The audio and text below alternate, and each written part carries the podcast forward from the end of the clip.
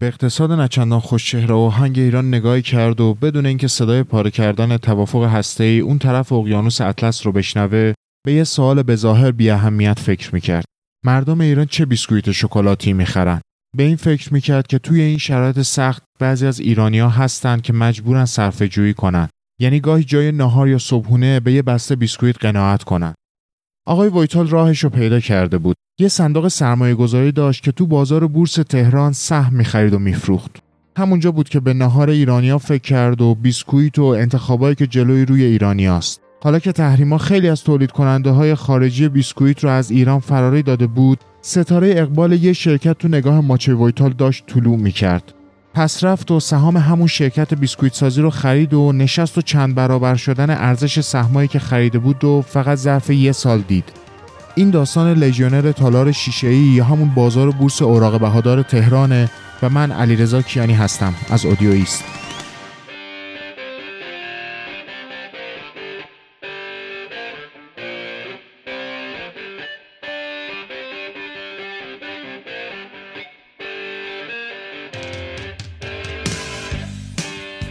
به نام خدا سلام عصرتون بخیر. با گفتگوی 18 و 30 دقیقه در خدمت شما هستیم. چند ماهی هست که بورس مشتریان زیادی رو به خودش دیده و شاخص بورس رشد بی سابقه ای هم داشته.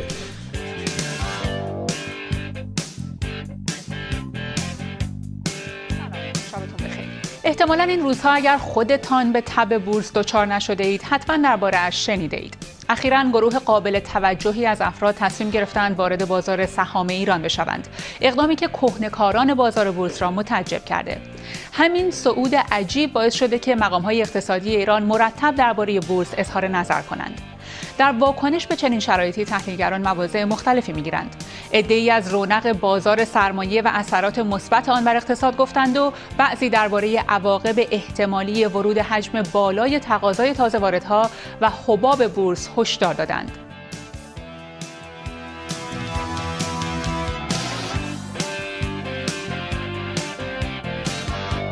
نرخ بازدهی کل بورس تهران از ابتدای سال تا به حال یعنی در حدود سه هفته کاری به 65 درصد رسیده. ارزش سهام بعضی از شرکت های زیانده از سال گذشته تا به حال بیش از 20 برابر افزایش یافته. رکوردهای کم سابقه ثبت شده. بسیاری از سهامداران غیرحرفه‌ای پسندازهای خود را به بورس آوردند. فروردین امسال بهترین ماه فعالیت بورس در نیم قرن اخیر بوده و اگر با همین روند ادامه یابد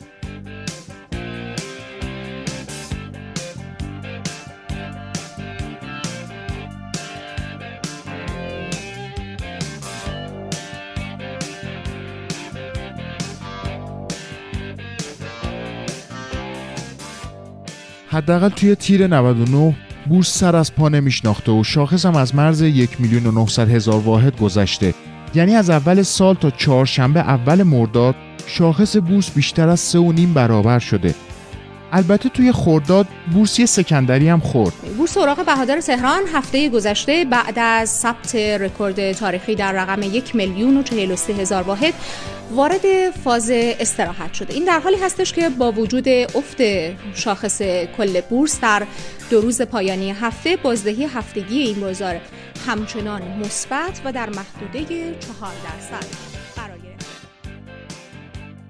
بعد از این دوره افت کوتاه بورس دوباره جون گرفته و هنوزم از پا نایستاده هرچند که بعضیا مرداد بورس و کمرمق پیش بینی می‌کنن. وقتی این رشد بورس کنار افت اقتصاد ایران قرار می‌گیره حتی امیدوارترین آدما توی بورس هم گاهی به شک میفتن و براشون سوالایی پیش میاد. چه برسه به اونایی که از اول می‌گفتن بازار به خودی خود توان این حجم از رشد رو نداره. تو این مدت من از خیلیا در مورد بورس شنیدم. خیلی از مالیکارا می‌گفتن که رشد بازار منطقیه و خیلی از اقتصاددونا هم می‌گفتن که بخش قابل توجهی از رشد بازار اگر نه همش به خاطر سفت بازی هست و انتظار مردم برای نرخهای بالاتر تورم. اما این موضوع داستان اودیویست نیست.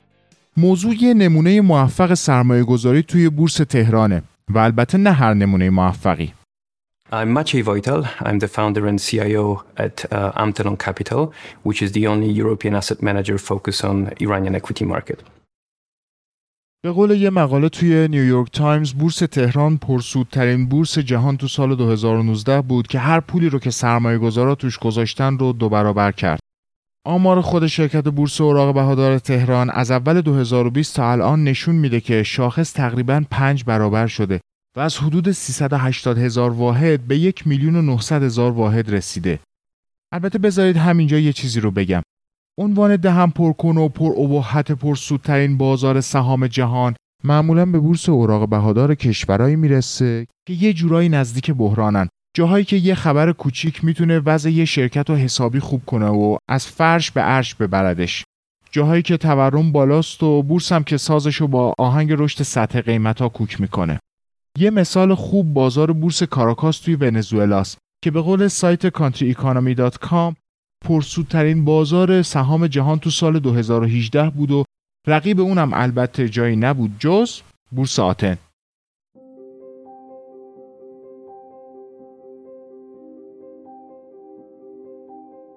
یه مؤسسه ارزیابی اقتصادی خارجی که تمرکزش روی اقتصاد ایرانه رشد بورس تهران رو به وجود پول زیاد توی دست ایرانیا یا همون نقدینگی نسبت داده. توی اقتصادی که به قول صندوق بین پول داره سالی 9.5 درصد کوچیک میشه یعنی عملا سفره مردم داره سالی یک دهمش آب میره ممکنه بورس پر رونق یه وصله ناجور به چشم بیاد. ممکنه به نظر خیلیا برنامه دولت باشه تا مردم پسندازشون رو جای اینکه ببرن دلار بخرن و ارزش پول ایران رو کم بکنن بیارن توی بورس. یا اینکه به خاطر انتظار مردم باشه واسه نرخ‌های بالاتر تورم. یا خدا می‌دونه. این شرایط جز خیلی از اقتصاددونای داخلی آدمایی مثل عدنان مزارعی معاون قبلی صندوق بین المللی پول رو هم ترسونده. از اینکه این رشد یه حبابه و ممکنه عاقبت خوبی نداشته باشه. حقیقت اینه که توی حرفای مزارعی و طرفدارای این نگاه به بورس واقعیتهای غیرقابل انکاری وجود داره. یعنی حرفی نیست که بخشی از رشد بورس تهران به خاطر سفت بازیه یعنی همون وارد شدن بیمهابای مقدار زیادی پول به این بازار اونم به قصد گرفتن سود توی کوتاه مدت ترین کوتاه مدت ها توی نگاه کلی عوامل مختلفی مثل انباشت ریسک، کاهش نرخ سود سپرده، مجوز افزایش سرمایه از محل تجدید ارزیابی دارایی‌های سرمایه‌ای، حمایت سریح مقامات سیاسی از رشد شاخص و این آخرها هم انتظار مردم برای نرخ‌های بالاتر تورم و خطر مضاعف پولی شدن کسری بودجه یا همون چاپ اسکناس بی پشتوانه همشون توی ایجاد و بزرگتر شدن این حباب نقش داشتن. اما قبل از این داستان رشد بورس و از اوایل 97 ما شاهد بالا رفتن قیمت ارز بودیم. با کم شدن ارزش ریال در برابر ارزهای دیگه کالاهای وارداتی برای مردم ایران گرونتر و گرونتر می شدن اما کالاهای صادراتی ایرانی تو بازارهای خارجی ارزون می شدن. یعنی صادراتشون می صرفید. البته اگه تولیدشون خیلی وابسته به مواد و دانش وارداتی نبود. همین شد که بخشی از شرکت های ایرانی با وجود تمامش مشکلاتی که توی تهیه مواد اولیه و فرایند تولیدشون داشتن بازم فرصتهایی رو واسه توسعه بازارشون پیدا کردن. بورس هم مهر تاییدش رو به عمل کرده این شرکت ها و خوب بودن این فرصت ها زد و ارزش سهم بعضی از این شرکت ها به دلایل مختلفی من جمله همین یکی بالا رفت. خلاصه که حتی قبل از شیش رقمی شدن شاخص بورس و زمانی که هنوز کرونا ویروس دنیا را اسیر نکرده بود آدمای حرفه‌ای توی این بازار می‌تونستن حسابی سود کنن البته از این آدما کم توی این بازار بورس تهران پیدا نمیشه اما یکیشون هست که توجه ها رو به خودش جلب می‌کنه you know, I'm, I'm aware the market exists, but I don't know anything about it. I don't know who can invest in it. I don't know how liquid it is. I don't know how much retail participation or what are the big companies. I literally know nothing about the Tehran Stock Exchange. All right. آخه خارجی توی بورس تهران اصلا مگه راه میدن؟ اصلا چرا باید بیاد؟ مگه از تحریما نمیترسه؟ آدم حرفه قصه ما نفس حضورش توی ایران باعث تعجب میشه اما دیدش می‌تونه واسه ما جالب باشه رویکردش می‌تونه به ما کمک کنه تا هم نگاه بنیادی تری به بورس تهران بندازیم و هم دید بهتری به آینده اقتصاد ایران پیدا کنیم.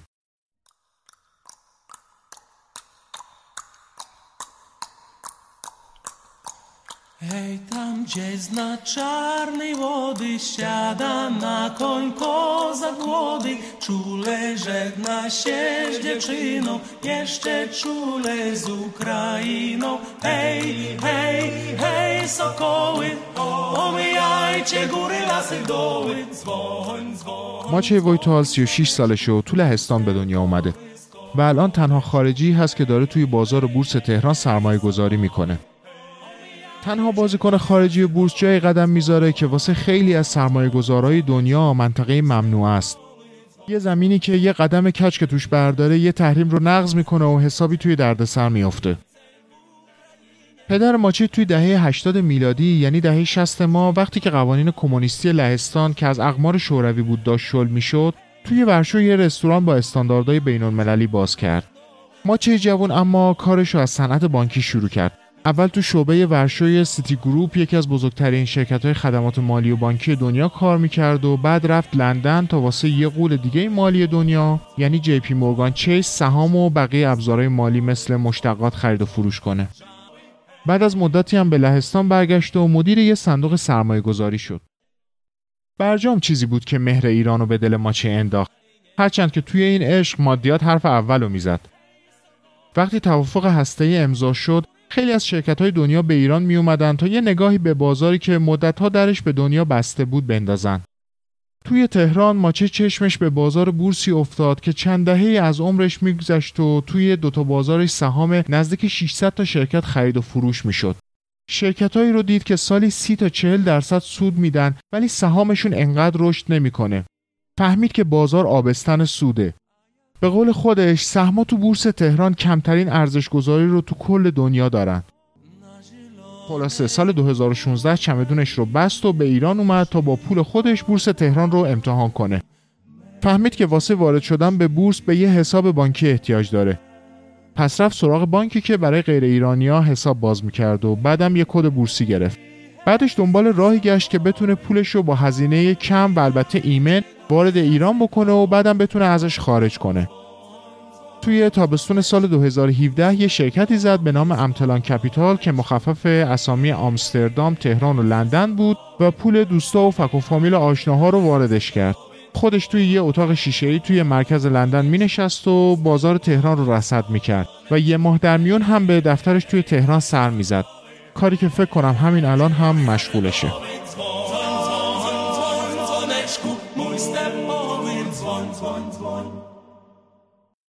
9 میلیون یورو یا 10 میلیون دلاری که حالا دست ماچه وایتال هست تا باهاش توی بورس تهران سرمایه گذاری کنه پول 20 تا ثروتمند انگلیسی، سوئدی، سوئیسی، بلژیکی و لهستانیه. خودش هم میگه که می‌خواد آدمای بیشتری رو جذب کنه و پول توی دستش واسه سرمایه گذاری رو هرچه سریعتر ده برابر کنه. واسه این کار باید حسابی درباره چشمانداز بورس تهران و خود اقتصاد ایران تبلیغ کنه. فقط این هم کافی نیست. باید آماده شرایط پیش بینی نشده هم باشه. به قول خودش ریسک حتما وجود داره. به خصوص ریسک ژئوپلیتیک که منظورش البته شرایط سیاسی و روابط ایران با خارجه. اما ایران چه چیزی داره که می‌تونه برای یه سرمایه‌گذار خارجی جذاب باشه؟ ماچی به ایران خوشبینه. بعد از اینکه توی زمستون 2019 رفته بود یکی از پیستای اسکی که قبل از انقلاب ساخته شده بود گفت که اینجا عجب جاییه. لنگش تو کل خاورمیانه و آسیای مرکزی پیدا نمیشه. می‌تونه کلی توریست جذب کنه. البته خوشبینی آقای ویتال بیدلیل هم نیست. اون یه دیدگاه ساده داره. اگه بخوای به تحریما فکر کنی وسعت ظرفیت های ایران رو از دست میدی. اما وقتی هجاب تحریما رو کنار بزنی یه اقتصاد نوظهور رو می‌بینی. با یه بازار 80 میلیونی که خیلی هاشون تحصیل کردن و اصلا هم به ارتباط با دنیا و شکستن تلسم تنهایی بیمیل نیستن. اینا رو ویتال لابلای حرفاش به خبرنگار نیویورک تایمز میگه. توی لفافه میگه که توی ایران چشم چرخونده بودم و صنایعی رو دیده بودم. حالا از خودروسازی گرفته تا پتروشیمی و معدن و کشاورزی که یه شمه های نشون می‌دادن که یه جورایی به دل یه سرمایه گذار می و فقط هم این نبود.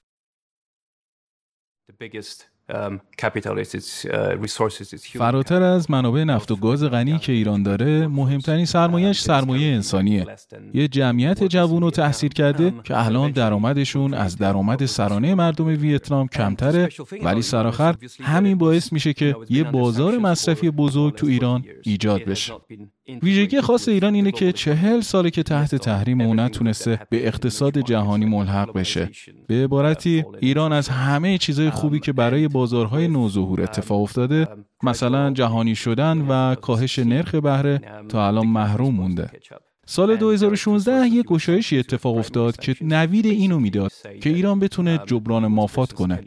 بعد از برجام هنوز دو مدل تحریم روی ایران مونده بود. تحریم های اولیه که هر شخص امریکایی رو از معامله با ایران محروم می‌کنه مگه اینکه جواز خاصی داشته باشه.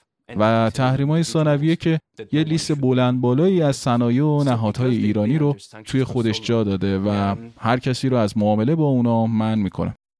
این که ایران مدتها تحریم بوده باعث شده این کشور اقتصادی درست کنه که بتونه محصولات متفاوتی تولید کنه به همین خاطر که ایران با اینکه منابع زیاد نفت و گاز داره اما صادرات نفت فقط 18 درصد درآمد ناخالص ملیش رو تشکیل میده در کنار اون صنایع و بخش خدمات و تولید هم وجود داره که کار می‌کنن و نتیجه این کارشون توی بازار سهام دیده میشه بورس ایران بازار بزرگ بزرگ، نقد و متنوع به ارزش 110 میلیارد دلار که 600 شرکت از 50 تا صنعت مختلف توش فعالیت می‌کنن. اینطوری نیست که همه شرکت ها نفتی و گازی باشن و هر روز تو این بازار داره 140 میلیون دلار مبادله میشه.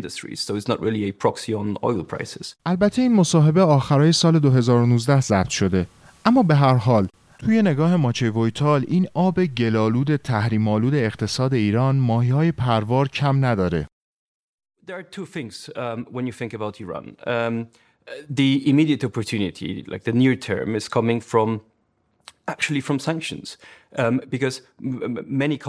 دو تا مسئله هست. اولی که به همین الان برمیگرده فرصتی هست که تحریما ایجاد کردن. ارزش سهم خیلی از شرکت هایی که توی بورس ایران هستن وابسته به دلاره. این شرکت ها یا صادر کننده هستند که کم شدن ارزش ریال به نفعشونه و یا شرکت های داخلی هستند که از رفتن رقبای خارجیشون به خاطر تحریم سود می‌برن. سال 2018 بازار خیلی متشنج بود. آمریکا تحریماشو برگردوند و مردم به دلار رو آوردن و همه چی دست به دست هم داد تا قیمت دلار بالا بره.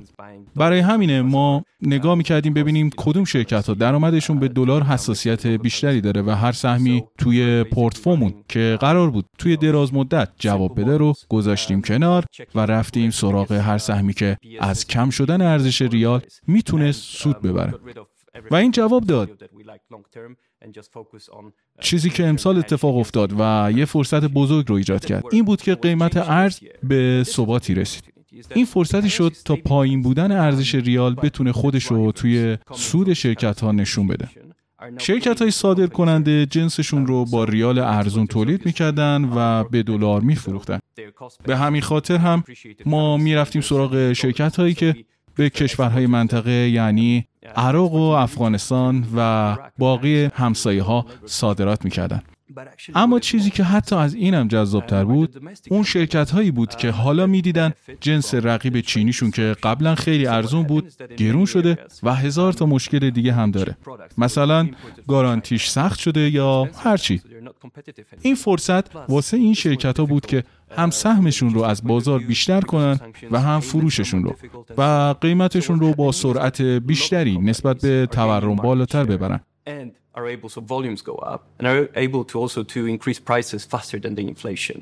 یه نقدی که به طور خاص به بازار بورس اوراق بهادار تهران و در کل به کل اقتصاد ایران وارده اینه که اونا از چیزی که توی اقتصاد جهان اتفاق میفته جدا افتادن.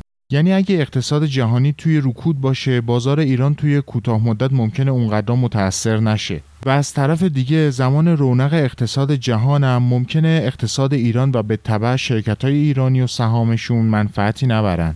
اما سوال اینه که آیا این جدا افتادگی برای بازار بورس تهران می‌تونه حداقل توی کوتاه مدت مزیتی به حساب بیاد؟ Because Uh, was closed for many many decades actually. چون بازار مالی ایران مدت هاست که درهاش به روی دنیا بسته است و هنوز هم سرمایه به راحتی نمی‌تونه وارد ایران بشه. بازار این کشور یه جوری از دنیا جدا افتاده. یعنی مثلا وقتی که ریسک بازار جهانی بالا میره، سرمایه از بازار ایران فرار نمی‌کنه چون اصلا سرمایه وارد کشور نشده بوده. یه مسئله دیگه اینه که چون بازار ایران بسته است، دست شما به عنوان سرمایه گذار برای استفاده از عدم کارایی های توی بازار بازتره. مثلا یه بازار رو توی افریقا در نظر بگیرید و فکر کنید که آینده خوبی داره. خب اگه سرمایه بخواد به اون بازار برسه یه راهی پیدا می‌کنه. اما در مورد ایران همچین چیزی خیلی سخته. به همین خاطر هم هست که سرمایه خارجی کمتر از نیم درصد کل ارزش بازار بورس تهران رو تشکیل میده و به همین خاطر هم هست که امکان ارزش گذاری غلط سهام بالا میره. یعنی ارزش سهم ها تو بورس ایران کمتر از چیزی هست که باید باشه و ما هم اینو می‌بینیم. این در حالیه که بورس ایران بازاریه که توسعه خوبی پیدا کرده و مقررات هم براش ناظره و مثالش هم استانداردهای گزارش دهیه شرکت های داخلی هم گزارش سالانه و فصلی اوایدشون رو منتشر می‌کنن و هم فروش ماهانشون رو. واسه همین هم میشه پیش بینی کرد که مثلا دو ماه دیگه چه اتفاقی برای آمار فصلی شرکت میفته اما آیا این شرایط به همه یعنی به همه سرمایه گذارا توی بورس سود میرسونه؟ همون دیگه. خوبی ماجرا اینه که خیلی توی ایران این کارو نمی‌کنن. بیشتر سرمایه گذارا توی ایران افرادی هستن که بازار مالی رو نمی‌شناسن. یه جوری شبیه ویتنام یا چین قبل از اینکه صندوقهای سرمایه گذاری بزرگ وارد بازار مالی این کشورها بشن. به این خاطر که خیلی از سرمایه گذارا توی ایران اسیر کوتاه مدت هستند خیلی راحت میشه از بازار جلو زد و سود کرد. بحث خیلی مهم اینجا می‌تونه این باشه که استراتژی ویتال توی بازار بورس تهران چیه؟ یعنی اینکه ویتال سبد سهام یا همون پورتفوی بورسیش رو چطوری میچینه و واسه سرمایه گذاری سراغ کدوم بخشا میره؟ بخش مالی um, ایران واسه ما جذابیت خاصی نداره. بانک ها اونقدر سودده نیستن و ترازنامهشون و وام های معوقشون نیاز به رسیدگی و ارزیابی داره. یه مشکل بزرگ بدهی که توی اقتصاد ایران به چشم میاد هم به بخش بانکی برمیگرده. چون اونا وامای زیادی رو به بخشهای مرتبط با دولت دادن و این وام ها معوقه شده یا اینکه این بانک ها سپرده هاشون رو توی بخش های مثل معدن سرمایه گذاری کردن که اصلا نقشبندگی ندارن یعنی اگه مردم پولشون رو بخوان بانک نمی‌تونه اون دارایی رو به راحتی بفروشه و پول مردم رو سری پس بده. واسه همینه که بانک ها مشکل نقدینگی دارن و باید ترازنامهشون یعنی ریز بدهی و طلبهای اونا دوباره ارزیابی بشه. اما این مشکل مثل بمب ساعتی نیست. شاید یک یا دو تا بانک توی ایران باشه که واقعا کیفیت خوبی داشته باشه و کاری هم با دولت و بخش های تریم شده اقتصاد نداشته باشه اینا همون بانک هایی هستن که هنوز به سویفت دسترسی دارن. با اینکه ما دوست داریم توی بانک ها سرمایه گذاری کنیم چون اونا به رشد اقتصادی سریع واکنش نشون میدن اینو هم می‌دونیم که بیشتر این بانک ها باید ساختار ترازنامهشون رو تصحیح کنن. اما اینکه بخش بانکی چقدر توی کشور گسترده هست یه مسئله دیگه است. تقریبا همه ایرانیا حداقل یک کارت بانکی دارن. پرداخت اینترنتی خیلی خوب گسترش پیدا کرده و 50 میلیون تلفن هوشمند توی دست ایرانی هاست. میشه گفت که خدمات مالی تو ایران جا افتاده. ما وارد بخش نفت و گاز و انرژی نمیشیم. شرکت های این بخش عموما تحت کنترل دولت یا وابسته به دولت هستند. با این همه توی بلند مدت وقتی که بازار مالی ایران با بازار جهانی مرتبط بشه و توش ادغام بشه بخش نفت و گاز بهترین چشم انداز رو داره چون خیلی توان رقابت داره یعنی تولید کننده های ایرانی می‌تونن با هزینه های کم تو این بخش تولید کنن و با تولید کننده هایی که هزینه تولید بالاتری دارن رقابت کنن. درست مثل عربستان سعودی. شرکت هایی که بیشتر از همه برای ما جذابن اونایی هستن که کالاهای مصرفی تولید می‌کنن. تمرکزشون روی بازار داخله و مشکلات واردات رقیباشون رو از میدون بدر کرده و سودشون رو بالا برده. مثالش شرکت های تولید کننده شامپو یا خمیر دندونه. این خودش عجیبه که بری ایران و به جای اینکه رو نفت و گاز سرمایه گذاری کنی سهم شرکت شامپو و خمیر دندون بخری.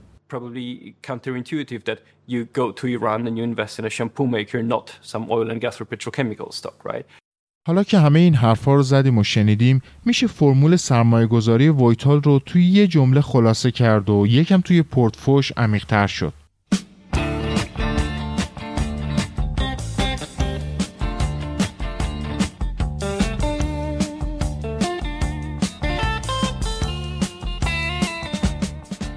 فرمول ماچه وایتال واسه سرمایه گذاری توی بازار بورس تهران ساده بود. هر شرکتی که چیزی تولید می‌کرده که رقیباش محصولات خارجی هن قرار وضعش خوب بشه. حتی قبل از به هم خوردن برجام هم ماچه به این فرمول متکی بود. همینم بود که توی معامله های اولش توی بورس تهران سهام یک کارخونه شیشه سازی رو خرید که انگار ماسه واسه شیشه کاری توی انبار این شرکت تمومی نداشت ماچی سهام شرکتی رو خریده بود که واسه صنایع دارویی بطری شیشه‌ای میساخت و حتی به اروپا هم صادر می‌کرد. به نظرش ایران بهترین جای دنیا واسه ساختن شیشه بود. یه داستانی شنیده بود که شیشه سازای ایرانی کامیون کامیون بطری های شیشه ای رو می‌برن ترکیه و ایتالیا و قیمت ها رو میشکنن. سراغ سهام یه شرکت نرم افزاری هم رفت که نرم افزارهای مدیریت انبار برای شرکت های می نوشت که می‌خواستن سیستم کاغذیشون رو کنار بذارن. وقتی که آمریکا از برجام خارج شد و تحریما برگشتن ماچی مجبور شد هرچی سهم توی هلدینگ توی جنوب غرب ایران داشت و از قضا اسمش توی لیست تحریما اومده بود رو بفروشه. سهمای نیروگاه زیر مجموعه این هلدینگ بیشترین سهمی بود که وایتال توی پورتفوش داشت. همون جوری که از زبون خودش شنیدید وقتی قیمت دلار توی ایران چند برابر شد ستاره صادر کننده های ایرانی که تولیدشون اونقدر به جنس های وارداتی وابسته نبود و یه بازاری هم توی خارج داشتن توی آسمون بورس ایران چشمک می‌زد. حالا اونا به کارگرا و مواد خام به ریال پول می‌دادن و از خریدارا دلار تحویل می‌گرفتن. اینجوری سودشون چند برابر می‌شد ارزش سهامشون هم همینطور. حالا میشه این نتیجه رو گرفت که مهمترین اصل توی رفتار سرمایه گذاری ویتال اینه که میره سهم شرکت رو می‌خره که تولیدشون نیاز اصلی مردمه. مثلا همونطوری که توی حرفاش هم شنیدید سهم شرکت های تولید وسایل بهداشتی مثل خمیردندون، صابون یا مایع ماشین ظرفشویی. دو تا شرکتی که توی این صنعت ویتال رفت سراغشون قبلا با محصولات خارجی رقابت می‌کردن. اما حالا که اون محصولات توی فروشگاه ها نبودن درآمد اون دو تا شرکت ایرانی می‌رفت که چهار برابر بشه. ویتال سهام یه شرکت پتروشیمی صادر کننده اوره که عموما واسه تهیه کود کشاورزی استفاده میشه و متانول که به سوخت و ضد یخ اضافه میشه رو هم خرید. سهام معدنای روی و سنگ آهن هم چیزای دیگه بودن که توی پورتفوی ویتال پیدا می‌شدن. اما بذارید بهترین خرید ویتال رو بگم و این ما رو می‌بره به اول پادکست نگین پورتفوی ویتال شرکتی بود که هم مردم ایران محصولاشو می‌خرن و هم یک چهارم تولیدشو به عراق صادر می‌کنه و دلار تحویل می‌گیره. The best performing stock for us is actually a, um, a confectionery stock, a biscuit biscuits producer um, uh, that بهترین سهمی که ما داریم مال شرکتی است که بیسکویت تولید می‌کنه که توی دوازده ماه اخیر آیدیش چهار برابر شده و ارزش هر سهمش شیش و نیم برابر شده. اونم توی یک سال. با این همه سال 2018 واسه ویتال سال خیلی خوبی نبود و حتی 20 درصدی هم ضرر کرد. اما یه سال بعد پورتفوی ماچه 170 درصد سود داد. یکی از نگرانی های همیشگی سرمایه گذارای خارجی برای وارد شدن به بازار کشورهای در حال توسعه مسئله فساده. فساد توی ایران دور از چشم ویتال نمونده اما نگرانش هم نمی‌کنه. um, من درباره فساد بالا تو ایران خوندم و در واقع شاخصهای فساد ایران هم بالاست. اما وقتی شما توی بورس سرمایه گذاری می‌کنین همه چی تا جایی که ممکنه شفافه چون ما که وارد معاملات مخفی نمیشیم ما فقط مالکیت یه بخش خیلی کوچیکی از هر شرکت رو می‌خریم البته فساد ممکنه گریبانه یه شرکت رو بگیره اما سهامدارها رو نه توی یه دید کلی وقتی به اقتصاد ایران نگاه می‌کنیم یه طرف ظرفیت های بالقوهش رو می‌بینیم و طرف دیگه نرخهای بد رشدی که حداقل توی این دو سال تجربه کرده رو. به عنوان ایرانی دوست داریم به روزای بهتری فکر کنیم که این بالقوه به بلفل تبدیل بشه و واقعا شاهد رشد باشیم. اما این ظرفیت بلفل همین لحظه اقتصاد ایران چیه؟ ظرفیت بالقوهش چیه؟ فرصتهاش یا حداقل فرصتهای بازار بورسش چیا هستن و چه جذابیتی واسه یه سرمایه گذار می‌تونن داشته باشن؟ The broad opportunity is that um, you have a market um, that is still فرصتی که بورس ایران نویدش رو میده یه بازار بزرگی است که هنوز درش به روی خیلی از سرمایه گذار باز نشده. وقتی به ایران نگاه می‌کنین کشوری رو می‌بینین که جمعیتش 83 میلیون نفره و توی منطقه هست که جمعیت باقی کشورهاش 400 میلیون نفره.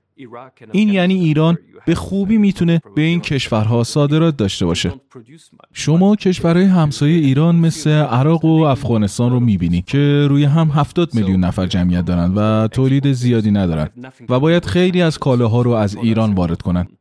توی ایران هم شرکت هایی رو می‌بینید که صادر کننده هستند و تحت هیچ تحریمی هم نیستن. به طور کلی ایران خیلی جذابه. به این خاطر که از خیلی جهات برعکس بازارهای غربی عمل می‌کنه. مثلا ایران داره از رکودش در میاد اما بازارهای غربی دارن وارد رکود میشن. نرخ بهره تو ایران حدود 20 درصده که ما انتظار داریم کاهش پیدا کنه. این باعث میشه مشکلات مربوط به بدهی اونقدر بزرگ نباشه. برعکس چیزی که معمولا تو کشورهای در حال توسعه میشه دید شرکت های ایرانی بدهی دلاری ندارن.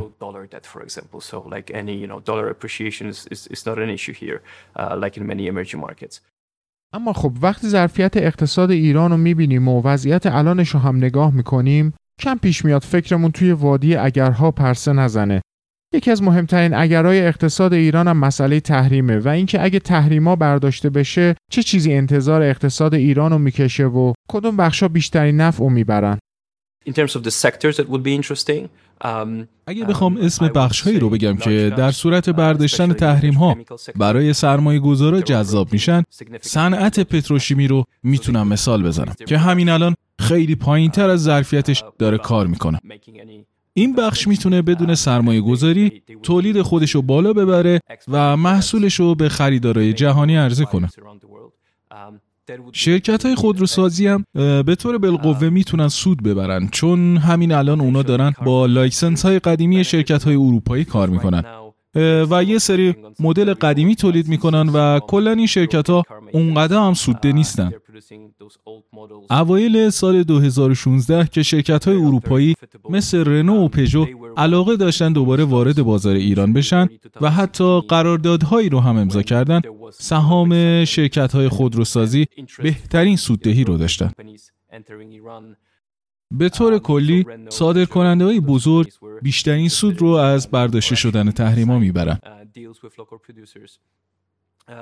باز شدن مرزهای اقتصادی می‌تونه ریسک هایی رو هم برای شرکت های داخلی داشته باشه. چون اونا عادت به دیدن رقبای خارجی در برابر خودشون رو ندارن و ممکنه رقابت براشون سخت بشه. اگه فرض تحریما از روی ایران برداشته بشه ایران یا میره تو لیست بازارهای پیشتاز شرکت مورگان استنلی کپیتال اینترنشنال یا همون MSCI Frontier Markets. یعنی یه لول پایین تر از بازارهای نوظهوری مثل هند و چین. یا اینکه ایران مستقیم میره تو لیست بازارهای نوظهور چون به اندازه کافی توسعه یافته است. پیامد اینم ورود سرمایه خارجیه و اون وقت ممکنه ارزش آیادی بازار بورس ایران از چهار برابر به چهل برابر برسه و یه حباب بزرگ شکل بگیره. چون خیلی از کشورهایی که یهو دراشون به روی سرمایه خارجی باز شد مثل روسیه و چین توی دهه 90 میلادی یا پاکستان و ترکیه میشه دید که یه جریان عظیم سرمایه از خارج وارد اقتصاد میشه و یه حباب درست می‌کنه و بعد حباب میترکه و بعدش باز بازار بورس رشد می‌کنه و ادامه داستان. هنوز هیچ کدوم از این اتفاقا برای ایران نیفتاده. این حرفا و پیشبینی البته جز قسمت حباب و ترکیدنش خیلی قشنگن اما سوال اینه که کی اقتصاد ایران از گروگان سیاست و تحریم بودن نجات پیدا می‌کنه It's very difficult to forecast um, politics. Um, Iran seems to be looking at this uh, with a long-term پیش بینی شرایط سیاسی خیلی سخته. نظر من اینه که به نفع همه هست که یه توافق جدید و بهتر به دست بیاد. چیزی که معلومه اینه که رغبتی برای درگیری نظامی توی منطقه وجود نداره. چون همچین چیزی هزینه های زیادی به همه تحمیل می‌کنه. پارادوکس جالب اینه که بعد از همه این تنش هایی که اتفاق افتاد من فکر می‌کنم احتمال یه درگیری نظامی پایین اومده. اما اینکه کی توافق قرار به دست بیاد سوال سختیه ممکنه توی دو سه سال دیگه یه توافق داشته باشیم. اما پیش بینی زمان دقیقش couple of years, not like not not more. Um, but it's difficult to say when exactly.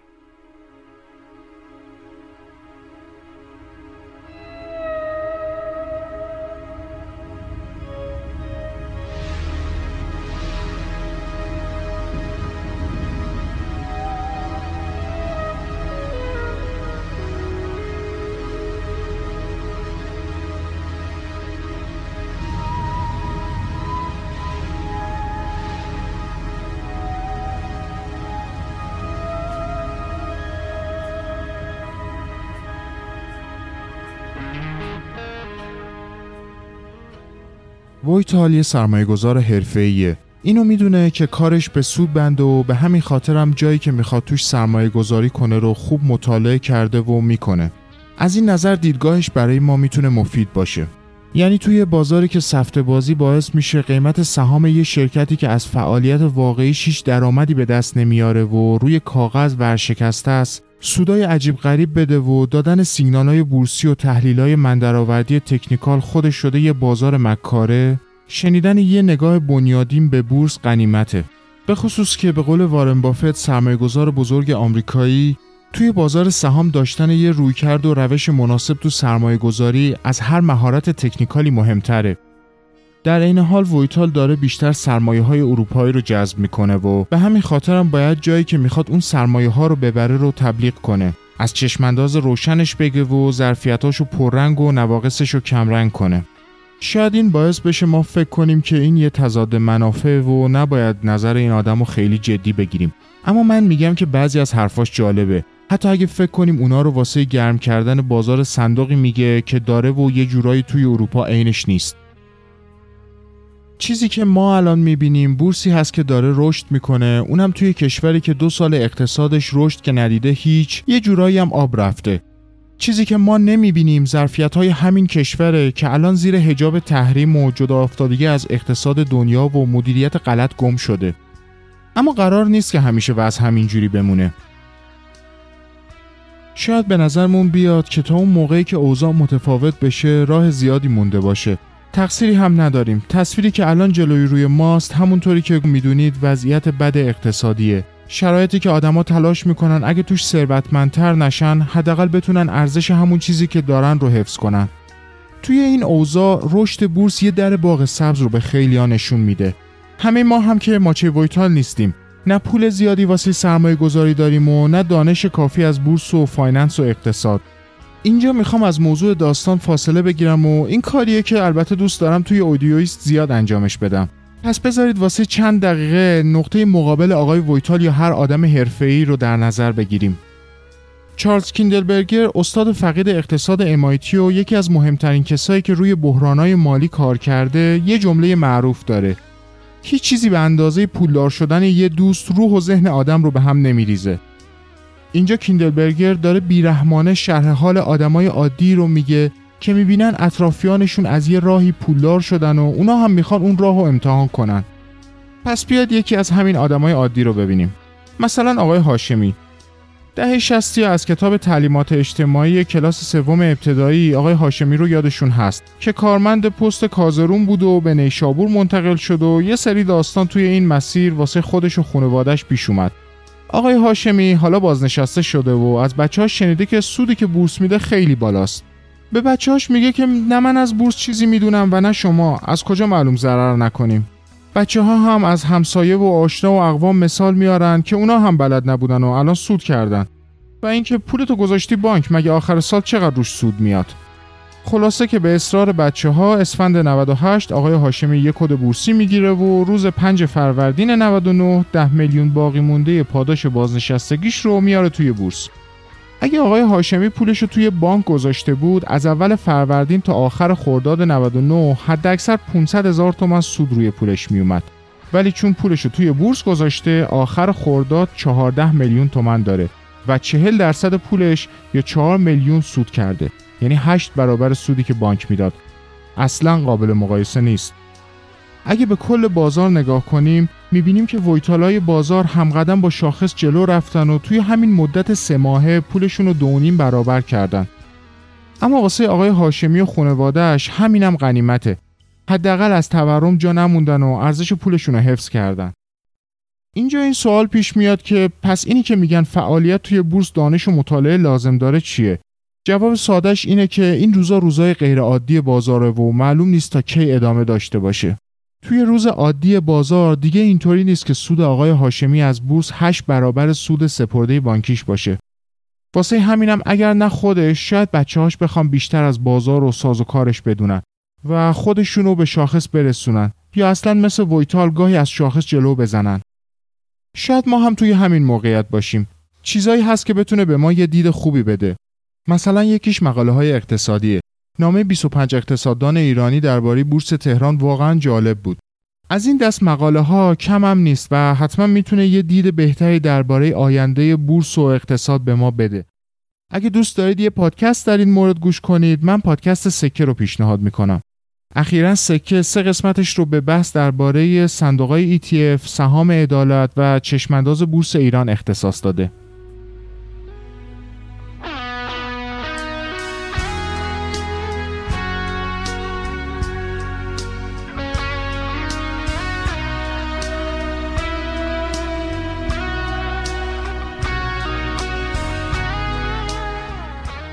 برای درست کردن این پادکست من از دو تا مصاحبه با موچه ویتال که یکیش توی سال 2019 و اون یکی توی سال 2020 ضبط شده بود و یه مقاله نیویورک تایمز استفاده کردم. لینک اونا رو توی توضیحات پادکست می‌ذارم تا اگر دوست داشتید نسخه کامل مصاحبه ها رو بشنوید. من با خود موچه هم تماس گرفتم و بهش گفتم که می‌خوام قسمت اول اودیویست رو درباره اون بسازم. نظرش رو در مورد دورنمای کوتاه مدت بازار بورس تهرانم پرسیدم و اینکه آیا توی این شرایط هم توی بازار سرمایه ایران فعال هست؟ به هم گفت که توی بورس تهران مونده ولی توی کوتاه مدت با احتیاط رفتار می‌کنه. توی بلند مدت اما امیدواره و می‌خواد قوی توی بازار ظاهر بشه. اینجا باید از مسعود به خاطر کمک به ساختن این پادکست و حرف زدن جای ماچی ویتال تشکر کنم. اگه از این قسمت اودیویست خوشتون اومده حتما به بقیه معرفیش کنید من علیرضا هستم و اودیویست پادکستیه درباره داستانی که توی سرخط خبرها نمی گنجه. ممنون و تا اپیزود بعد خداحافظ